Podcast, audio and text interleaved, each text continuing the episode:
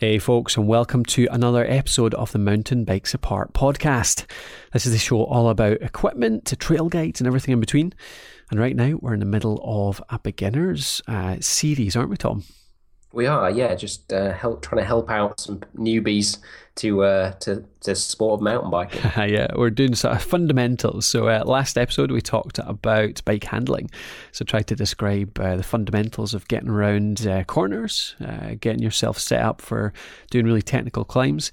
Uh, and this time we're moving on to equipment. so as usual, I'm Colin Gray and joined by Tom Bell, the mountain bike racer extraordinaire. something like that. Having a good day today, Tom? Yeah, great. Thanks. It's um, I'm just going to get out on the bike um, a little later today. Um, weather looks good, so yeah. uh, all good. Yeah, good stuff. It's not so good up here actually. It's a bit grey, but uh, Friday though, so end of the week. I might be able to get yeah. out on my bike this weekend. I'm determined actually to get out this week. I've done absolutely nothing except for work and childcare this week, so I really need to get out and uh, get some fresh air. yeah. But yeah, right. Let's. So we were going to cover this. We were just chatting. We were going to cover uh, basically the whole bike in one episode, and then we decided that's ridiculous because there's far too much to cover. So we're going to split this in two. We're going to go through. I think on this episode, we're going to go through the cockpit. So that's all about you know the front end of the bike, basically everything that the handlebars cover. So that's everything from the handlebars themselves to your stem to the grips to brakes, shifters, all that kind of thing. So we're going to cover that whole front end of the bike basically yeah. all the controls, I suppose, of the bike. Um, That's and, it, yeah, control. Yeah. And then next episode we'll go on to the sort of the, the rest of the bike essentially. So that'll be on to how to set up your saddle, your seat post, and looking at wheels and tires as well. Uh, maybe even actually we haven't got it in a list at the moment, but it'd be good to just go through suspension too. So how to set up, even especially if you've got back suspension too, just cover that a wee bit. Yeah, definitely. Um, but definitely. yeah, right. So let's get into the cockpit in this one though how are we going to go through this? Where are we going to start? what about um, let's work our way up? So let's call it from the stem up to the middle of the bars and out to the end. We'll try and do it in some kind of unorganized way. so we'll so we'll go from uh, from the stem first. Um, how would you right? Okay, stem. How do you choose your stem length and the ri- what are the variables? Length and rise really aren't there? So why don't you uh, give us an introduction to that? Yeah, I think so. It, again, it, it all depends on what kind of riding you want to do, um, whether you want to race, whether you just want to kind of uh, do some enduro or some more mountain kind of stuff. That that um, that the discipline that you ride kind of affects the the length and the rise and that kind of thing. So generally speaking, um, more cross country racy orientated uh, stem setup is going to be a slightly longer stem, so maybe 90, 90 millimeters, um, something like that, and then often a negative rise. If you look at the kind of World Cup cross country races, you'll see that a lot of them actually have a negative, a very negative stem. Yeah, okay. that gets the kind of front end down, which isn't always the best for uh, handling. Um, so on, on the really steep stuff, it pitches your weight a bit more forward. Okay. But um, it, it puts you in a bit more of an aggressive position um, when you're on the climbs and, and and lowers your body for the for the really steep climbs, which are obviously a big a big part of uh, cross country. Um, uh-huh. but, so is that so is that giving you more power, or are you talking about balance? What's the benefits of that having your weight right forward? I mean, I think it's just I think it's just a better. It, it brings your kind of uh, upper body down slightly, so I think that can help definitely with with a bit of power generation on the on the climbs. Um, maybe a lower position in terms of aerodynamics. Uh, I, am sure the the gain the aerodynamic gains from that are quite low, but uh, cross country racers are willing, yeah. willing to, yeah, cross country racers are willing to do anything. I think to to get some free speed. Yeah. Um, so, uh, but I, I tend to, I tend to think I've had my sort of stem quite, quite negatively uh, pitched, and I'm starting to bring it up ever so slightly, just with the courses um, becoming a bit more technical. Okay. Um, and then I think as you get more towards, you know, all mountain riding and that kind of thing, the stem length um, shortens just to give yeah. you some yeah. uh, a, a, bit of a tighter kind of uh, steering setup, and yeah. the the rise is typically a positive rise or at least kind of flat um, as compared to cross country racing. Yeah, yeah, I mean, there's so. Um, for me, there's a there's a bit of comfort in here as well, isn't there? Like especially if you're doing much longer rides, Um, shorter stem, higher rise, lets you set up a bit more. Definitely. Uh, yeah. Gives you a bit more, yeah, a bit more control of your handling, but also actually just stops killing your bike if you're out for stop killing your killing your back. Sorry, your back, if, you, yeah. are out for four or five hours or something like that on a long enduro ride or cross country ride. So, yeah. Plus, I think probably for the downhillers, that's really when you're going for a really short, stubby stem with a wee bit of rise, isn't it? Because you're you're always your bike's always pointing downhill, so you don't want to be pitching forward on a downhill. You want to be kind of uh, weight a little bit more back in that kind of situation. So that's when you're looking at yeah that short stem. Exactly. Yeah, exactly. So so just again, it's uh, comes comes down to what what kind of stuff you you're riding um, the most, and um, and what kind of inspires more more sort of confidence in in you. Um, definitely a positive rise, and having the the bars, you know, uh, level with or slightly higher than the than the saddle is is really good for for for technical riding and, and steep steep downhills. Yeah, yeah.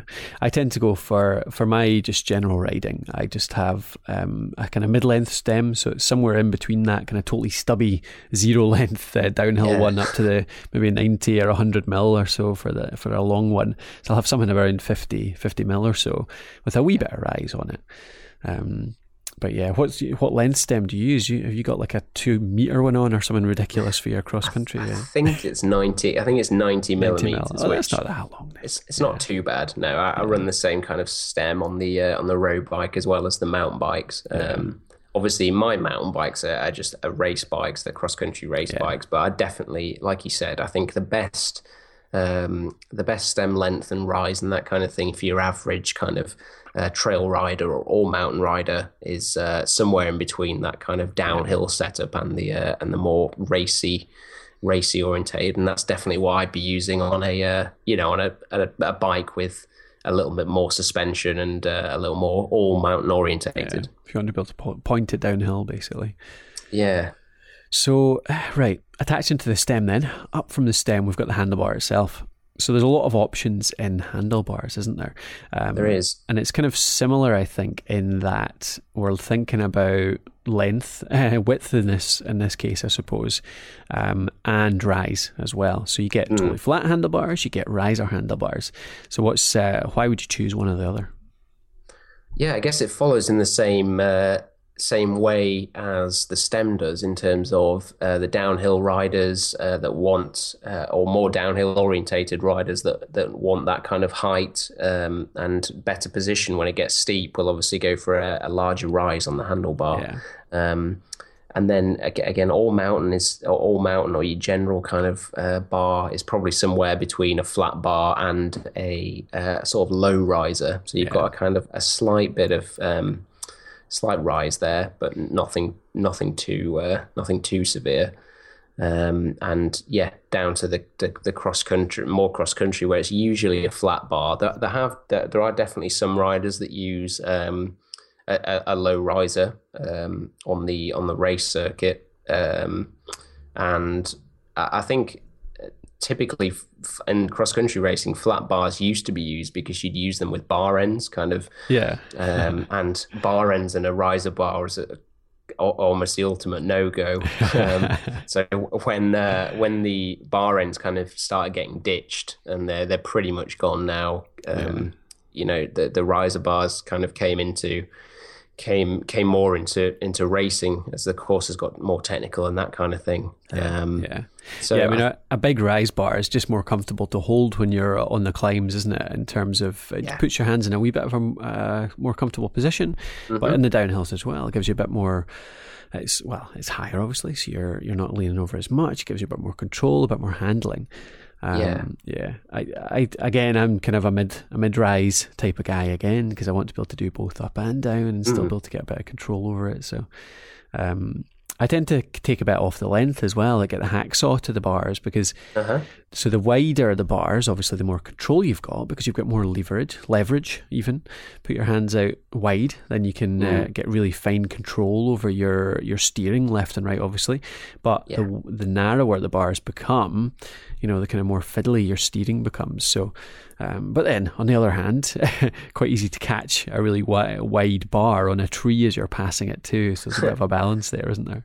Yeah, there is. There's some. There's some trails that, especially the trail centers, that um, have some really narrow, um, you know, dodging around trees and that kind of thing. so you definitely want to uh, cut your bars down to, or, or, get the bars to a width where you can, um, a decent amount of speed, and you know, negotiate around these yeah. kind of uh, trees and different different obstacles. But definitely, uh, the wider you go, the more control you've got. Um, and the more it actually opens your chest out a little more so you know in terms of breathing it can i think it can help um, ever so slightly okay. yeah. with that um, i remember a, a few people uh, talking about that as a benefit of a you know more of a riser bar or or a wider bar yeah that's interesting and, um, never thought about it that way yeah, I mean, if if I guess it I guess it makes sense if you think of a really really narrow bar, it kind of you know brings your brings your shoulders um, a bit further forward and closes closes your chest a little more, yeah, whereas a wider bar does yeah does open the shoulders a little more. So that can that can be an, another nice little benefit. Um, cool. Okay, dogs. Uh, I think that's probably it for width and type. There's not that. I mean, basically, it's high rise and width, isn't it? Uh, sorry, the the size of rise and the width. Yeah, yeah. Um, and again, yeah, like you say, it's down to high rise for downhillers, flat for cross country, really, uh, and width to suit the type of conditions you're in. Yeah, and then you can you can obviously you can experiment with you know you, you can definitely have a slightly um, uh, narrower bar on a on a more aggressive bike if that's the way that you uh, prefer to set up your bike and that yeah. feels most comfortable. But you, your typical setup, yeah, as we've said, you kind of go from a really wide right big rise bar at the downhill kind of end, and then it sort of uh, narrows and flattens yeah. as you go more towards as it. get uh, more racy, more racy, more cross country racy. Cool. Yeah. So, what about material for it then? Um, I it's the one part of my bike I've never ever been willing to trust to carbon is handlebars. yeah. what, what do you think? I think um, yeah, the, I think the issue with with carbon and where the kind of um, fear comes in is that, that they're really strong in in terms of you know flex and um, torsional strength and that kind of thing. They're um, they're arguably stronger in some regards than than some aluminium uh, or some at least some cheaper aluminium bars. It's I guess it's when you when you take a big impact on them that uh, that they you know an aluminium bar or some kind of metal bar is very unlikely to snap in half as much as a uh, carbon bar is. Yeah, yeah. Um, and uh, it's funny on on the road. Just just switching to the road quickly. A lot of the pro road riders actually use an aluminium bar on on their bikes okay. um, rather than a carbon one, which you, you wouldn't necessarily um, think they would do because you you you'd expect them to be uh, trying to get the, the weight down of their bikes yeah, lower. But yeah, yeah. Yeah, but it obviously brings in that question of security and uh, it, it, with carbon, you know, if you if you have a big stack and even if the bar survives, you know, you don't really know how much damage has been done, and yeah, it's kind of really best practice to replace it or at least get some kind of um, survey done on the bar to see if there's any internal cracking or any yeah, if it's yeah. been compromised. Whereas you don't have that with an aluminium bar. You know, you're not going to. Uh, it's either going to snap completely or it's generally going to be fine. I think. Um, yeah, yeah, yeah. It's a lot more obvious, certainly, if something has gone wrong, isn't it? You can see a, a bend or a crack in aluminium a lot yeah. more easily than you can in uh, carbon, where it can be quite well hidden. I think. Exactly, um, and and I mean there there is something to say about having a carbon bar. Into carbon is I think a little better at um, taking some of the buzz out of the trail. Mm-hmm. Um, it, it's it potentially feels a, a little better um, than an aluminium bar in terms of uh, being battered around and, and, things like that. But I think if you've sure. got a kind of, kind of carbon frame and and some good suspension, that kind of feels minimal. So um, and unless you're really trying to save a lot of weight um, by getting a really super light carbon bar. I think, yeah. generally speaking, for you, especially for your beginner and um, your general rider, I think uh, an aluminium bar or, or a metal bar of some description is always going to be the uh, the safest option. Yeah, yeah. And I mean, handlebars aren't exactly the, the heaviest of components anyway, are they? They're pretty. Even aluminium bars don't weigh very much because they're exactly hollow, obviously. So yeah, you can get some really light aluminium bars, and I think the weight saving in in that uh, in that part of the bike is fairly minimal. Yeah, they're more even customizable as well, aren't they? Aluminium because you can't. Well, I don't think it's particularly wise to cut the ends off your carbon bar, um, whereas you can customize your aluminium bar a lot more easily with the hacksaw or whatever. You can make it the exact width you want it to be. Yeah, you you definitely can cut the carbon bars down because I I've I've done that okay. uh, as well, but it's it's not as you know cleaner process. You've got kind of carbon fibers yeah. everywhere, and you have so definitely got to be to careful. do that then, because I'd I'd read in the past that actually it's quite easy to co- compromise your bar, uh, like you said earlier, um, with carbon. It's so you can do it yourself. Yeah, as far as I know, I mean the, the the the bars that I've got have got you know guides on them. You know, mm. you've you've got those uh, little lines that show you kind of yeah, different yeah. segments that you can cut off. Yeah. Um, I've, okay. I've done it to a fair few bars, so whether I've just been uh, naively uh, cutting away when I'm not supposed to, I don't no, know. No, no, no, no. I thought maybe it, maybe it's a change in construction or something in uh, recent it, years, or maybe it's just something I picked up wrongly years ago. But yeah, just curious. Yeah, I, th- I, I think I, I think it's uh, I, have done it and I haven't had any kind of uh, severe repercussions. Knock on wood, yeah, but um, yeah. Yeah, I think it's okay. But yeah, it's probably that they've just um, improved the technology and improved the the um, structure, you know, uh, rigidity of the bars and that kind of thing. Um, yeah, and it probably wasn't good practice in the past. Yeah, maybe. Cool. Okay, let's move out the bars then. So, what's on the bars? That's where our main controls are. Yeah. First of all, where you put your hands, the grips. What about grips? Um, I started experimenting with uh, screw-on grips actually a while back. Yeah. I'd never had that. I don't know why I'd never tried them before, but actually they're really good. I hadn't yeah. really noticed how much my old school plastic grips moved about until I got myself a good set of screw-on grips. Mm. Yeah, the uh, the grips is you know if you if you want anything particularly uh, sturdy, it's probably the grips. Uh, you don't want definitely don't want them moving around, and um, with like you said with plastic ones or or certain types of material, you know, rubber ones that just kind of slip on. Um, you only need to get a little bit of moisture under there, and um, it, they can start moving around. It's a really un- unsettling feeling. Yes. um, so I think, uh, yeah, lock-on grips are a, a, gr- a great um, upgrade if your bike doesn't come with it, or they're they're a great thing to have um, for for your general riding uh, and for yeah. beginners because it just gives that that added security. Um, again, going back to uh, handlebar material, uh, you're definitely better having uh, an aluminium bar um, for that. You know, um, in in terms of having lock on grips. Yeah, yeah. So you don't damage uh, it by screwing it in too hard. Yeah, yeah, that's it. The carbon fiber is not very good. Um, when it's when it's being kind of yeah compressed like yeah, that. So you've yeah. got to uh, you've got to be careful with how tight you put the stem bolts um, yep. on on the front of the stem as well Torque as um, wrench by that point. Eh? That, I think so. Torque wrench would probably probably be a good idea, so you don't uh, you know compromise some expensive carbon bars. Yeah. But um, I think with grips, generally speaking, it's it's not it's probably not a great idea to have um, lock on grips on those, but yeah. definitely lock on um, for, for your aluminium bars and for your general riding is a great yeah. great way to to have some security there. Yeah. So I've always I've always just bought grips by how cool they look. Basically, is there anything, a lot of people do? is there anything you have like do racers think about anything more than that in terms of grips? Do you get better some good grips, some bad grips? Uh, apart from just you know material, assuming that you've got a decent quality set, is there anything else to it? Yeah. Well, I've got I've got a sponsor that um, that is called ESI Grips, um, and I've been using their their grips for, for years. And what they are are a silicon based grip, so they're not they're not lock on or anything like that. They are just a a regular you know um, tube that you mm-hmm. that you slide on, but they're they're made of a silicon compound, which is uh, great for just you know dampening the trail vibration. Um, sure. So they're they're a little bit thicker and they're quite squashy.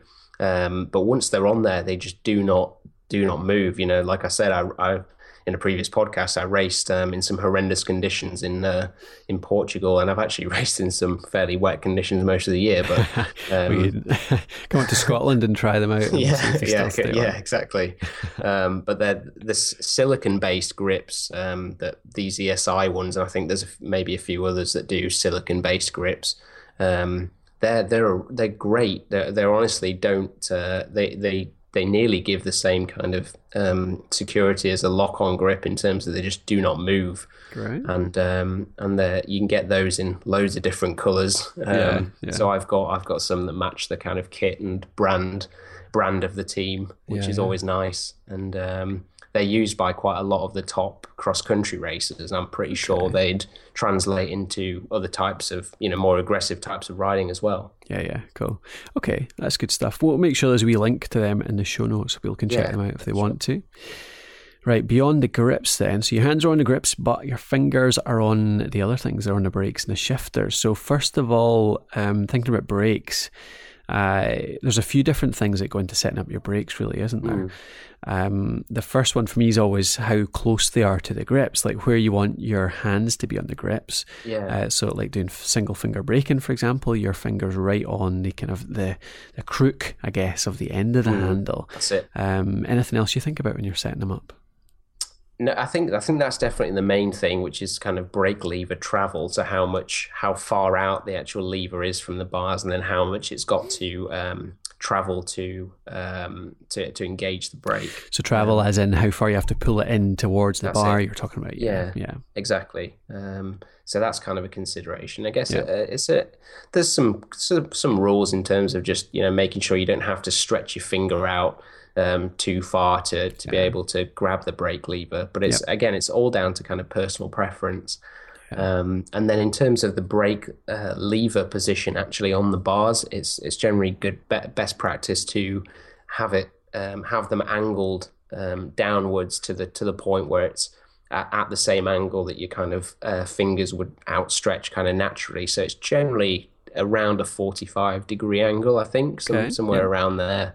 Um, again, some people have them higher up and that just feels more comfortable to them. yeah. Um, But if you're kind of setting them up for the very first time and not sure where to put them, then um, having them uh, follow the kind of uh, trajectory of your your hand is probably the best way to do it. Yeah, and that that's the thing with the the distance along the bars as well. A lot of people when they're first setting up their bike, I find just get the brakes and they jam them up against the grips straight away because they think that Yeah, must be where yeah. to go because you can't leave a gap, can you, between the grip and the the brake uh, caliper, uh, not caliper, the where it attaches to the bars. But yeah, you you want to move that. I generally have maybe one to two centimeters between the end of the grip and where my handlebars attach, because that's just where I find my hands naturally sit, so that my index finger ends up on that kind of that crook at the end of the bar, uh, the brake lever. So yeah, Yeah, that's a good point actually. Um, just to yeah move them uh, so you can experiment with the kind of tilt um, up and down of the, Yeah. the brake lever and then uh, side to side, Side to to side make too, sure yeah. that yeah, so your hands in a good position on the grip. You know, it's not hanging off the end of the the bar or it's too far inwards, um, Yeah. and then where your hands kind of naturally sit on the grip. Uh, Yeah. You just want your kind of finger to to be in the right position on the on the brake lever, as you said. Yeah, and you're talking about travel as well. I mean, uh, quite a lot of good quality hydraulic brakes certainly have travel adjusters, don't they? They've got a little twister, basically, a little, Little dial, yeah. that you can bring it in and out. Um, and like you said, you don't want it to be too far out, so you want it to be comfortable when it's not engaged at all. But the bit that sometimes catches people is that you don't want it to come too far in either, because if your hands are a bit too far on the inside of the grip, then suddenly you try and pull in the brake lever, but actually your other three fingers are in the way, and you can't pull your brakes in all the way, Yeah, and yeah. you jam your fingers in between the brake lever and the grip, and then suddenly your brakes aren't coming on, and uh, yeah, there's a bit of trouble there. So uh, make sure you test full engagement and make sure it's not only just not hitting your fingers as well because your your brake pads will wear down over the course of a a ride sometimes or your you know whatever you're using for your brakes so your travel will change a little bit over the course of the ride. So you need to make sure there's a bit of, a bit of wiggle room in there to make sure you're not Yeah. hitting your fingers with them Yeah, definitely. I guess that's where those uh, those travel adjustment dials come into come into Yeah, play as well. while you're when you out can there, just, yeah. you, yeah, exactly. When you can just tweak them if your brake pad, if you're on a particularly gritty, uh, wet ride, you know, um, and you've got a set of organic pads in there that can wear down quite quickly. So Yeah. it's good to have that. then just to bear that in mind. Yeah, that's um, even more true if you're on uh, like V brakes and you're you're you're wearing down real rubber pads because they can change. You know, the travel can change quite dramatically from a full Yeah. pad to a you know an almost worn out pad. Definitely scary stuff. yes.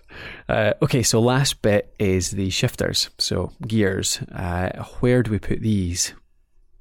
Yeah, I think this is again more about um, it kind of follows along the same lines of the brake lever in terms of moving them side to side um, so that your thumb is in the right position because generally i mean you can there's some shifters that you can use your thumb for both the um, both of the paddles or you could use the thumb and the kind of um, index finger yeah. Um, so it's just yeah that, that sometimes uh, with certain uh, brake brands and shifter uh, combinations you've got um, what what I call like matchmaker clamps. I think that's the SRAM the SRAM one where you've oh got, yeah they tied together yes well they're tied together yeah so obviously they move in uh, in tandem with each other um, but again it's making sure that you're not kind of catching catching your finger or your fingers getting in the way when you want to shift and um, and making sure that the, the hand is on is in the right position on the grip um, when you want to shift up and down. Yeah, yeah.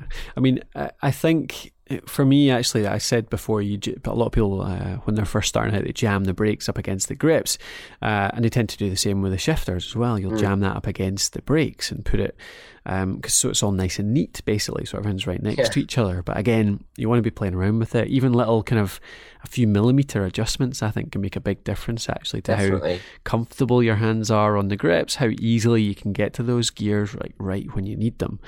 Um, and uh, yeah, so just playing around with them a little bit. Just I think the key thing's not being afraid to just get your uh, your Allen keys out and just loosen them off and just kind of play around with them a wee bit. Sit on your yeah, bike, um, yeah, move your hands around so you make sure it's in a natural position because a, a, lot of people kind of worry that they're going to break it or something if they just loosen mm. off those Allen keys. I think those hex keys. Yeah, they do, um, and yeah, it's just every everything is like you know the cables. The cable's going to stay um, tensioned the same way, and uh, there's going to be no issue with moving uh, a hydraulic you know lever around and stuff. So definitely, just uh, it's definitely about finding the right position for you, and yeah. um, and uh, yeah, sometimes even taking, especially on the first ride, just taking a multi tool out with you on the yeah. on the bike, so you can make those um, position adjustments on the fly. Yeah, um, because there's not nothing worse than going out for a ride and finding that you know your hands are all you know jamming against the, the shifter paddles and all that sort of stuff. Yeah, yeah. Do you know something that we didn't mention back uh, with the handlebars and the stems in that sense is that handlebars actually you always want them to be centered obviously but they can be moved back well if they're rise bars they can be moved back and forth as well and it i find that's, that's true, one of the things that makes a huge difference to the comfort of your ride actually um, you'll go out and buy a set of, of um, high rise mid rise bars or something like that and you'll just stick them in there but then just a little bit of an angle back and forth can make a big difference.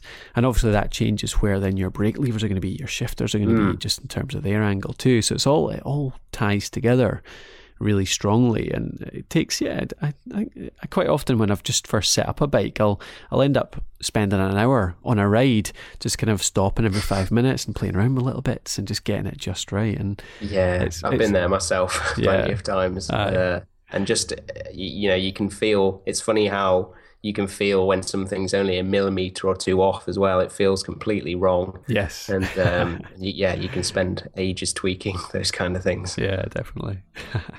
cool. Well, I hope it encourages people to go out there and have a have a go with it at least to try and play around with uh, their setup and um, maybe give you an idea that if you're listening, that even building a bike actually, like upgrading your components, getting a new set of shifters, a new set of brakes, that type of stuff, it's not that hard to do um, setting up in the first place, setting up the kit that you've got, easy, easy. But yeah, even adding new bits is not that hard to do. So mm. I would encourage you to give it a shot. But as always, if you have any questions related to that, anything you want clarified, anything you want us to go into in more detail, send through an email at colin at mountainbikesapart.com or you can tweet us. Uh, I'm on Colin MC Gray. Tom is uh, that's by Tom Bell, so B Y T O M B E L L. Yep. And you can always find us at the show notes as well. We'll make sure to put some notes on there, summarise the stuff we've talked about, link to any of the kit we've talked about, like those grips Tom was explaining. Uh, so you can find them at mountainbikesapart.com forward slash 209, because this is episode 9 of series 2. So yeah, that was good. I enjoyed talking. I always like talking about kit. Yeah, I think everyone everyone likes a bit of uh, equipment talk.